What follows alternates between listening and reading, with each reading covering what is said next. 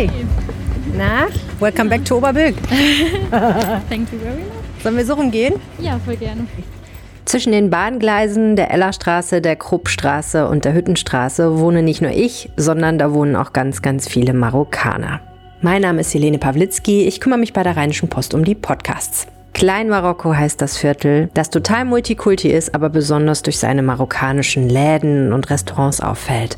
Und dieses Viertel hat sich meine Kollegin Jana Marquardt, die auch nicht weit weg wohnt, mal ganz genau angeschaut. Darum geht's heute in dieser Bonus-Episode des Rheinpegel Podcasts. Herzlich willkommen. Rheinpegel, der Düsseldorf-Podcast der Rheinischen Post. Jeden Donnerstag geht's hier im Rheinpegel-Podcast um das, was Düsseldorf bewegt und ab und zu widmen wir uns einem Thema mal etwas intensiver. Heute geht's also um Klein Marokko, ein Viertel, das ich sehr liebe und in dem man wunderbar essen und einkaufen kann. Meine Kollegin Jana Marquardt hat dazu einen sehr langen Artikel geschrieben, den ihr zusammen mit tollen Bildern zum Thema auf RP Online und natürlich auch in der gedruckten Rheinischen Post findet. Ich kann euch das nur wärmstens ans Herz legen. Und wo wir gerade dabei waren, haben wir uns auch gleich getroffen und sie hat mir das Ganze nochmal erzählt und zwar natürlich da, wo sie ihre Recherche begonnen hat, nämlich in den Straßen rund um den Dreiecksplatz. Wenn euch diese Episode gefällt, dann empfehlt sie gerne weiter und wenn euch dieser Podcast gefällt, dann abonniert ihn in eurer Lieblings-Podcast-App und verpasst keine Folge mehr. Ich freue mich. Und jetzt geht's los in die Straßen von Oberbilk. Ah, so, der Dreiecksplatz, Jana. Ja. Das Herz von Oberbilk. Hier, finde ich, stößt ja in Oberbilk irgendwie die wie soll ich sagen, die Kulturen stoßen aufeinander, ja, ne? Total. Also hier ist eine deutsche Metzgerei. Ja, die ist, äh, die, die ist aber deutsch, halb deutsch, so schlesisch machen die Sachen. Also eher so, so halb so polnisch auch noch, ne? Ah, ja. Genau. Und gegenüber ist jetzt ein Fischladen, weil ich auch mal nicht weiß, ob der noch da ist. Ähm, also wenn ich hier war, war der immer zu. Also ja. Ich bin mir da auch nicht so ganz sicher. Irgendwie noch nicht so richtig Fuß gefasst. Das äh, sehr gute Restaurant La Griadine. Ja, bekannt und beliebt. Genau, auch schon mehrmals ausgezeichnet äh, von der Rheinischen Post von Düsseldorf geht aus. Ähm, aber auch vollkommen zu Recht, muss man sagen. Also es ist wirklich super, super lecker. Ähm, als ich letztes Mal da war, habe ich tatsächlich einen Salat mit Halloumi gegessen. Klingt jetzt nicht so aufregend, aber ich fand es echt sehr köstlich, weil da auch noch so Mandelstücke drauf gestreut waren. Und ich liebe Halloumi halt auch, und es war so gut gewürzt. Also ja. Selbst das fand ich irgendwie ein Highlight. Lecker. Wollen wir hier so rumgehen? Ja, können wir gerne machen. Also, du hast dich mal den kulinarisch schönen Seiten von Oberbilk Kleinmarokko gewidmet. Wie kamst du dazu? Ähm, ja, das liegt vor allem daran, dass ich halt hier direkt um die Ecke wohne. Also ich wohne in Friedrichstadt. Und ähm, ja, wenn ich spazieren gehe, laufe ich tatsächlich öfter mal hier durch. Äh, durch Klein Marokko, wie man es ja auch nennt. Und äh, sehe halt immer diese ganzen wunderschönen Obstkisten draußen auf der Straße stehen. Laufen wir auch gerade dran vorbei. Genau. Ähm, wie man hier sieht, also Weintrauben, Mandarinen, Äpfel in allen Farben, Birnen, Avocados und dann auch ganz viel Gemüse. Ähm, rote Tomaten, Paprika, Kartoffeln. Also das äh, sieht immer total schön aus, finde ich. Und ich bekomme immer total Lust, auch irgendwie was zu kaufen. Ähm, Genau, und davon gibt es tatsächlich mehrere Märkte auch hier. Also es sieht immer ein bisschen aus wie auf dem Wochenmarkt, wenn man hier langläuft, obwohl gar kein Wochenmarkt ist. das stimmt. genau. Und ähm, ja, also ich äh, kenne auch so ein paar Leute, die halt wohnen und die berichten halt auch immer wieder, dass die halt hier super gerne auch Gemüse kaufen, weil das halt immer ja, auf jeden Fall. köstlich ist. Ja, es ist einfach toll, so eine gute Nahversorgung zu haben, ehrlich gesagt, ne? dass man auch voll Auswahl hat. Ähm, wir sind ja hier unterwegs in so einem Straßen, wie soll ich sagen, Dreieck, Viereck, man weiß es nicht so genau, un, unklare Form zwischen, ich würde sagen, Vulkanstraße, Ellerstraße, genau. Dreiecksplatz, so. Ja, genau, Industriestraße, wo du ja, ja auch, äh, die du auch sehr gut kennst, genau. Äh, ja, also Linienstraße vor allem, da ist auch, sind auch sehr, sehr viele marokkanische Läden. Unter ja. anderem auch der Nador-Markt, das ist somit der, ja, könnte man sagen, der größte Anbieter hier äh, von verschiedenen Lebensmitteln. Da gibt es immer frischen Fisch zum Beispiel, auch frisch gepresstes Olivenöl. Das habe ich mir da letztes Mal geholt. Das, das habe ich mir noch nie getraut, wie, weil ehrlich gesagt, das kommt immer in so Flaschen, wo kein Etikett ja, drauf ist. Ja, da habe genau. ich immer ein bisschen Angst. Aber wie ist das? Also ich fand es super. Also ich würde es weiterempfehlen. Da muss ich das nochmal machen, auf Mach jeden Fall. Mal. Also es ist wirklich aus äh, den Oliven, die die da geliefert bekommen, frisch gepresst, so wie es mir zumindest gesagt wurde. Ich habe es jetzt nicht gesehen, aber es sieht ganz danach aus. Sehr schön. Dann gibt es natürlich Bäckereien. Diese hier hat jetzt, glaube ich, mittlerweile ihren Eingang woanders und Fleischereien? Ja, irgendwie ein paar Bäckereien hier haben tatsächlich geschlossen. Das ist mir letztes Mal auch aufgefallen. Aber äh, genau, jetzt gehen wir hier gerade an einer ähm, Metzgerei vorbei, wo man halt auch äh, schön in der Auslage verschiedenes Fleisch sieht. Ich muss ehrlich sagen, ich bin Vegetarierin, deswegen zieht mich das jetzt nicht so stark an, aber ich weiß nicht, wie es dir geht. Ja, ich meine, gut, rohes Fleisch ist jetzt niemals so, dass einem das Wasser mega im Munde zusammenläuft, ne? aber ähm, prinzipiell äh, esse ich durchaus Fleisch und ich finde es auch spannend, dass man hier auch nochmal ein Angebot hat, was man bei einem klassischen Metzger nicht hat. Ja, was äh, kaufst du dann zum Beispiel hier so? Also zum Beispiel Merguez, die hast du ja auch erwähnt, ne? Mhm, also genau, so ja. ähm, sehr gut gewürzte Bratwürste im Prinzip. Ah ja. Ja, also ich muss sagen, ich bin auch noch nicht lange Vegetarierin und äh, so Sachen aus Hackfleisch finde ich immer ganz verlockend. Also eigentlich äh, würde ich sagen, die würde ich eigentlich auch gerne probieren, aber ja. da kämpfen vielleicht, dann die Prinzipien. Genau, vielleicht verstoße ich auch irgendwann wieder dagegen. Also, ja, also was ich hier wirklich sehr, sehr gerne kaufe generell sind, ähm, ist Fisch. Ja. Hier gibt es ja mehrere Fischläden und da ist die Auswahl halt einfach wahnsinnig groß. Und Oliven kaufe ich auch gerne. Mhm, Oliven finde ich auch super. Ähm, die gibt es hier auch in den Märkten immer an so Theken tatsächlich, wo man sich die selber abpacken kann. Genau, hier ähm, auch im Nadomarkt, wo wir jetzt vorbeigehen. Genau, also das sind also auch in ganz verschiedenen Variationen, halt natürlich schwarze und grüne, aber mit Kernen, ohne Kerne, äh, mit Paprikapaste. Scharf, weniger scharf. Genau. Ja, das ist schon nicht schlecht. Sehr lecker gewürzt. Ja, und soll ich dir sagen, meine Eltern, meine Mutter mit ihrem Mann, kommen immer aus Thüringen und wenn die kommen, gehen die immer mindestens einmal hier ordentlich shoppen. Und ähm, fahren wirklich mit drei Kilo Oliven nach Hause. Das ist Ach. grotesk. Die frieren teilweise die dann ein, aber die essen auch einfach super viel davon. Ah, krass. Wahnsinn. Ja. So, ich finde, hier können wir mal kurz einen Moment stehen bleiben. Ähm, was ich ja immer spannend finde an diesem Viertel, ist einfach das Lebensgefühl. Also mhm. hier spielt sich einfach auch viel auf der Straße ab, ne? Ja, total. Also äh, man sieht eigentlich oft halt Leute auch wirklich draußen auf der Straße. Äh, viele Menschen unterhalten sich hier und man hört halt auch alle möglichen Sprachen, nicht nur jetzt irgendwie Arabisch. Ähm, ich muss sagen, ich erkenne halt die Sprachen natürlich oft auch nicht, aber ähm, ja, die Menschen sprechen hier auch teilweise auch Spanisch oder Französisch zum Beispiel. Ähm, Genau, und es gibt ja auch in Marokko zwei verschiedene Sprachen, die gesprochen werden. Ich weiß nicht, ob ich die andere Sprache richtig aussprechen kann. Also einmal ist der Arabisch und einmal Amasi. Ähm, sorry, wenn es falsch ausgesprochen ist, aber genau. Und ähm, eine Anwohnerin hat mir hier auch erzählt, die kommt selber aus Marokko. Äh, die ist hier tatsächlich vor jetzt inzwischen 23 Jahren hergekommen und ähm, sie spricht halt Arabisch und äh, sie meinte, es gibt aber auch viele, die halt dieses Amasi sprechen und das äh, ist dann manchmal so ein bisschen so fast schon eine Sprachbarriere tatsächlich. Und dann meint sie, es ist mal ganz gut, dass die aber trotzdem auch das äh, reguläre Arabisch verstehen sozusagen. Genau. Und, äh, und zum Beispiel jetzt hier stehen wir so fast vor dem äh, Riff Café. Das ist nach einem Gebirgszug in Marokko benannt und äh, genau, da gibt es auch so ein paar Spezialitäten, irgendwie so vor allem so Speisen mit Ei ähm, die halt, die man so gut zum Frühstück essen kann. Und äh, genau, da habe ich letztens auch, also war ich auch drin tatsächlich und habe dann irgendwie so drei Männer getroffen, die da so gerne zusammen hingehen und irgendwie da sich dann unterhalten und meinen, die hätten da irgendwie wirklich so dieses marokkanische Lebensgefühl. Auch wenn die gar nicht, also manche sind ja auch gar nicht in Marokko jetzt irgendwie aufgewachsen, äh, sondern deren Eltern sind dann schon irgendwie in den 80er Jahren hergekommen oder in den 90er Jahren oder halt sogar früher oder später. Und ähm, ja, die sind dann irgendwie äh, so ein bisschen hin und her gerissen und würden halt eigentlich gerne ihre Kultur halt noch erhalten und freuen sich dann immer, wenn sie das hier halt irgendwie machen können. Also so mitten in Deutschland eigentlich. Ja. Ich erlebe ja sehr häufig gerade jetzt hier in dieser Ecke Linienstraße, Querstraße, wenn man hier am Freitagnachmittag oder Samstag vorbeikommt, mhm. dann ist hier wirklich, das hast du ja auch gesehen, die Hölle los. Weil Leute wirklich teilweise von weit her hier einkaufen kommen, weil sie eben hier eine Ballung an Läden mit marokkanischen oder zumindest für den Marokkaner nützlichen Produkten finden, die es sonst wahrscheinlich ähm, selten gibt sozusagen und an ganz wenigen Orten. Und was ich sehr faszinierend fand, ich war vor zwei Jahren, genau um diese Jahreszeit, eine Woche lang in Essaouira in Marokko.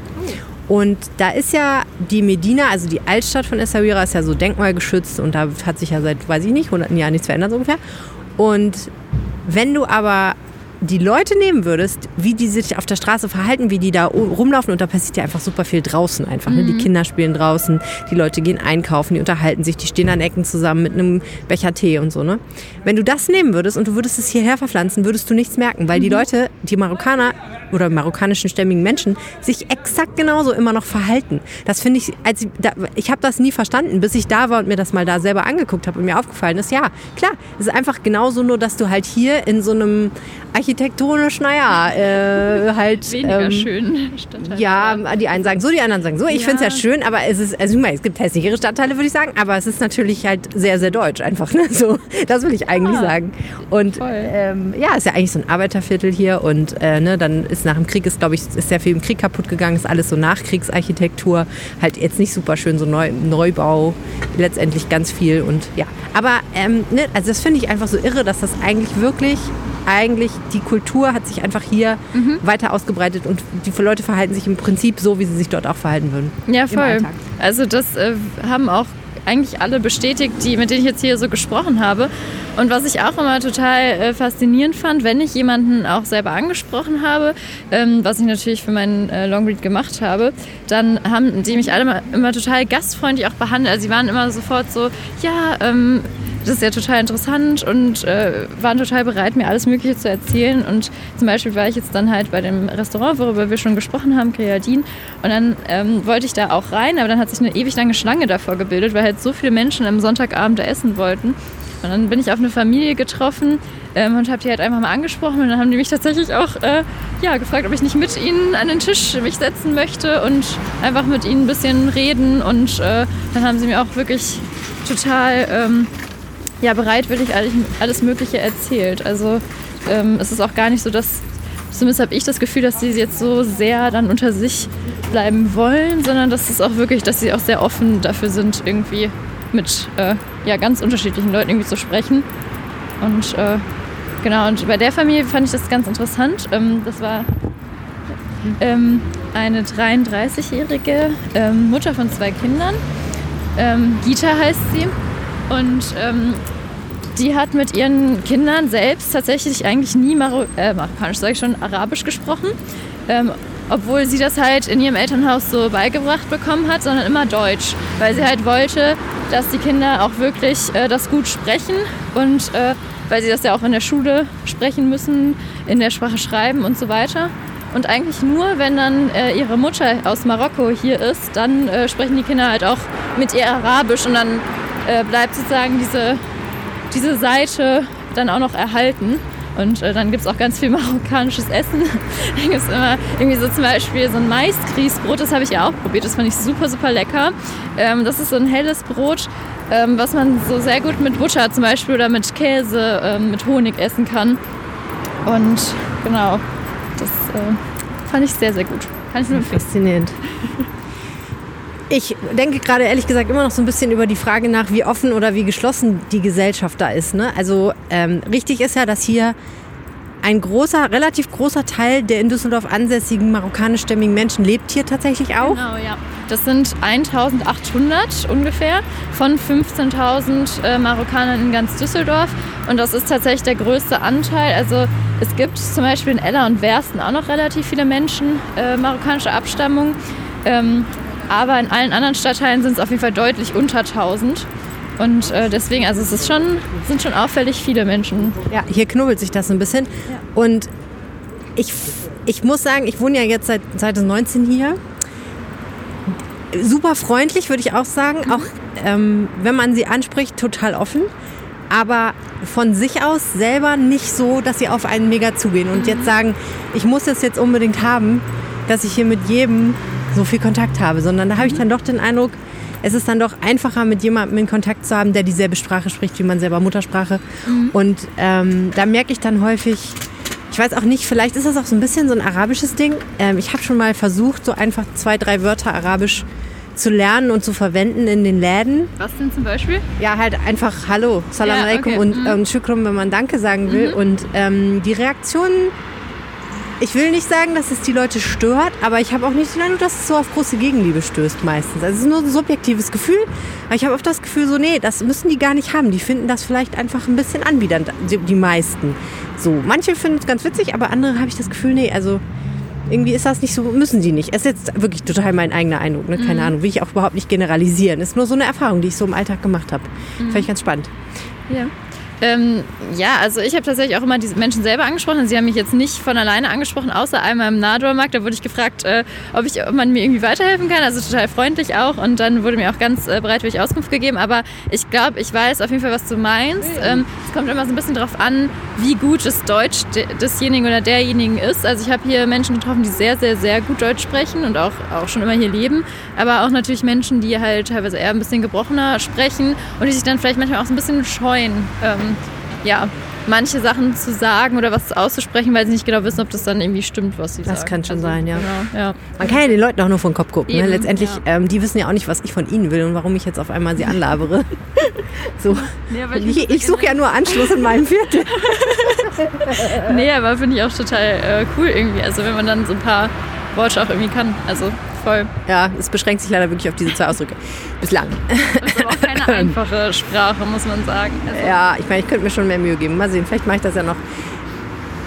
Ähm, man muss, wenn man, wenn man äh, Klein Marokko, wie du es nennst, oder wie manche Leute ja auch sagen, das Maghreb-Viertel, ähm, mhm. äh, oder wenn man darüber spricht, dann muss man auch mal die Kontroversen erwähnen, die es in diesem Zusammenhang gibt. Ich habe ja mal mir eine ziemlich fiese äh, Lesermail eingefangen, weil ich mal vom Maghreb-Viertel geschrieben habe. So, ich habe mir da gar nichts groß bei gedacht, weil Maghreb ist ja auch ein geografischer Ausdruck. Das ist ja jetzt nicht negativ gemeint, aber für diese Person war das halt rassistisch, mhm. weil es ja im Zusammenhang mit dem Wort Maghreb aus den Maghreb-Staaten eingewanderten Menschen oder auch Flüchtlingen äh, dann häufig Debatten um die Frage gab, ob diese Menschen auch Kriminalität mit nach Deutschland bringen. Mhm. Und tatsächlich war es ja so, dass zeitweilig äh, dieses Viertel ein bisschen im Fokus der Ermittlungsbehörden stand, beziehungsweise in der politischen Diskussion war. Mhm.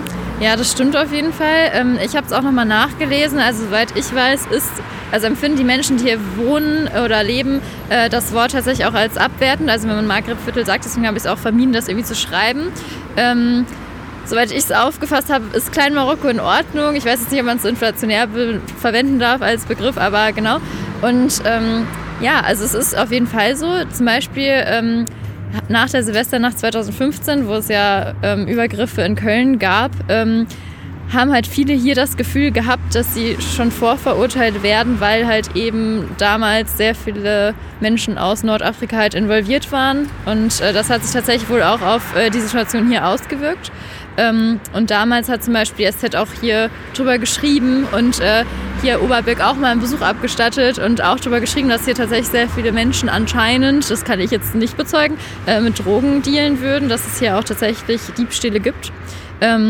Genau, und 2020 hat die Landesregierung ähm, auch äh, veröffentlicht ähm, verrufene Orte in NRW und darunter war dann äh, natürlich auch Düsseldorf, also 14 Orte in Düsseldorf. Das war so eine Liste, mhm. ne, wo es im Prinzip darum ging, bestimmte politische oder polizeiliche Maßnahmen durchsetzen zu können an diesen Orten. Ja, und acht von diesen Orten, äh, also acht von den 14 Orten in Düsseldorf waren halt in Oberbilk. Straßen einfach, ne? Genau, ja. ja. Wir haben da im Podcast auch sehr ausführlich drüber gesprochen. Mhm. Äh, und ja, die Oberbilker fanden es uncool. Ja, total. Also äh, es gab dann damals auch eine Oberbilker Erklärung, die da aufgesetzt wurde. Und da hieß es dann, äh, ja, das können wir so überhaupt nicht unterschreiben. Das sei hier ein sehr offener Stadtteil.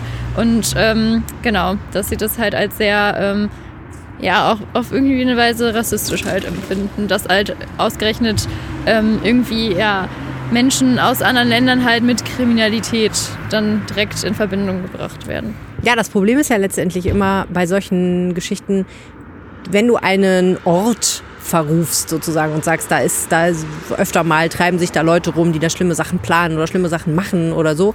Oder da wohnen die Leute, die schlimme Sachen machen. Ansonsten, das, äh, du scherst ja alle über einen Kamm. Und das tut natürlich ehrlich gesagt gerade diesem Viertel, ne, was wirklich wahnsinnig Multikulti ist, muss man echt sagen. Also ja, klar, es gibt viele Marokkaner, aber es gibt auch echt alles andere. So von Schwarzafrika bis Polen und noch in alle Richtungen. Also da wohnen wirklich alle. Da wohnen Ukrainer mittlerweile ganz viel, da wohnen natürlich auch Deutsche. Mhm. Also da wohnt alles sozusagen. Ähm, da tust du natürlich einfach dem Viertel an sich ein bisschen Unrecht und scherst halt einfach alle über einen Kamm. Das ist natürlich auf jeden Fall nicht schlau, weil es ja natürlich auch nicht dazu führt, dass die Leute das Gefühl haben, unser Viertel ist was wert. Das ist ehrlich gesagt das, was ich mir manchmal ein bisschen wünsche, dass die Leute im Viertel ein bisschen mehr zusammenkommen und auch ein bisschen die Fahne hochheben, weil da kocht schon teilweise auch ein bisschen jeder so sein eigenes Süppchen. Der eine Verein macht Bananenstraßenfest, der andere Verein macht Bananenaktion, aber dass mal alle zusammen sagen, so jetzt zum Beispiel räumen wir mal den Dreiecksplatz richtig schön auf, machen da irgendwie den ganzen Dreck weg und dann benutzen wir den Dreiecksplatz mal im Sommer so richtig als Ort, wo man schön zusammenkommen kann, wo Kinder spielen, wo Leute auf Bänken sitzen, wo mal vielleicht auch, weiß ich nicht, gegrillt wird oder ein Fest stattfindet. Das vermisse ich ehrlich gesagt als Anwohnerin so ein kleines bisschen. So, jetzt sind wir hier an dieser wunderbaren Patisserie Tange, die du auch empfohlen hast. Sollen wir mal eben reingehen und einen Ke kleinen Keks zu uns nehmen Ja. oder ein Stückchen Kuchen? Sehr gerne. Hallo. Ah, kannst du irgendwas empfehlen? Das ist ein marokkanisches Pfannenbrot Ja. mit Zimt. Und äh, das fand ich zum Beispiel total lecker. Also das kann man halt so essen oder auch mit Spinat. Ja, aber ich glaube, ich muss jetzt was Süßes. Ich glaube, ich würde so ein Eclair nehmen. Ich finde ja faszinierend an der, an der marokkanischen, an der marokkanischen Patisserie, dass es so total französisch inspiriert ist, ne? Ja, absolut. Also auch schon wie der Name tatsächlich. Ähm, die sind übrigens auch total lecker. Oh ja. So. Was ist drin? Da sind so geraspelte Mandeln drin. Lecker. Und wie schmeckt's dir? Super, aber ich meine, was an einem Eclair, was kann falsch, was kann schief gehen? Worüber wir noch gar nicht gesprochen haben, warum ausgerechnet Oberbilk? Warum ausgerechnet hier? Warum haben sich die Marokkaner hier angesiedelt? Also es ist wohl so, ich habe da mit einer Historikerin drüber gesprochen von der Heinrich-Heine-Universität. Mhm. Ähm, die hat mir gesagt, dass, das, ähm, dass der Stadtteil schon im 19. Jahrhundert ähm, als Zentrum der Stahlindustrie galt. Also hier waren so zum Beispiel viele Nagelfabriken, Blechbalzwerke und so weiter. Ähm, deswegen hat es auch viele Arbeiter aus dem Ausland schon damals angezogen tatsächlich. Mhm. Das ist dann nach und nach ein bisschen zurückgegangen. Also die Stahlindustrie ist hier ziemlich verschwunden. Aber es gab hier dann ganz viele Werkswohnungen. Also die ähm, Unternehmen haben halt hier günstige Wohnungen gebaut und äh, um die Arbeiter halt zu halten. Und diese Mieten für diese Wohnungen sind eben halt auch günstig geblieben. Und dann, ähm, ja, haben halt viele gesagt, okay, dann ziehen wir hier hin, weil hier ist es günstig, das können wir uns leisten. Und dann sind tatsächlich viele Menschen auch immer wieder aus dem Ausland gekommen, auch äh, Gastarbeiter dann später, so in den 50er, 60er, 70er Jahren. Ja, und klar, und dann gehst du natürlich dahin, wo du auch das einkaufen kannst, was du von zu Hause kennst, ne? Ja, voll, genau. Und ähm, deswegen, ähm, ja, weil die Mieten hier günstig waren, ähm, ist das irgendwie immer so geblieben, dass dann halt Menschen aus dem Ausland hier gekommen sind und äh, auch hier geblieben sind. Und in den 90er Jahren ist es dann aber mehr geworden, halt auch irgendwie aus wirtschaftlichen Gründen mit Marokko halt, dass dann mehr Marokkaner kamen. Also unter den Gastarbeitern waren es jetzt nicht so super viele, aber genau, vor allem in den 90er Jahren. Ja. Also eine faszinierende Recherche und ein spannender Artikel. Ähm, was ist das, was dich am meisten überrascht hat? Tatsächlich, wie offen die Menschen mit mir geredet haben, obwohl ich ja natürlich gesagt habe, dass ich von der Rheinischen Post bin. Und ich hätte jetzt gar nicht so gedacht, dass die dann so positiv darauf reagieren. Also ich hätte jetzt gedacht, hm, die sind da ein bisschen misstrauischer oder würden so sagen, hm, nee, wollen wir irgendwie lieber nicht mitreden, finden wir irgendwie nicht so cool oder haben wir nichts mit zu tun. Hm, Aber das war tatsächlich gar nicht so. Und das fand ich irgendwie super. Also ich habe tatsächlich auch vorhin schon von dem frisch gepressten Olivenöl erzählt. Und da habe ich zum Beispiel auch so ein kleines Fläschchen noch geschenkt bekommen. Das ist ja total lieb. ist echt niedlich. Ja, vielen, vielen Dank, Jana. Sehr spannend. Ja, ich danke dir, war schön. Jetzt essen wir noch ein bisschen Kuchen. Das war der Rheinpegel-Podcast mit einer Bonus-Episode aus Oberbilk. Schön, dass ihr zugehört habt. Wenn ihr uns was sagen möchtet, schreibt gerne an rheinpegel.rheinische-post.de. Ich freue mich über jede Mail, die in mein Postfach kommt. Und ich freue mich auch, wenn ihr nächste Woche wieder zuhört. Bis bald. Tschüss. Mehr im Netz. Alle Nachrichten aus der Landeshauptstadt findet ihr auf rp-online.de slash Düsseldorf.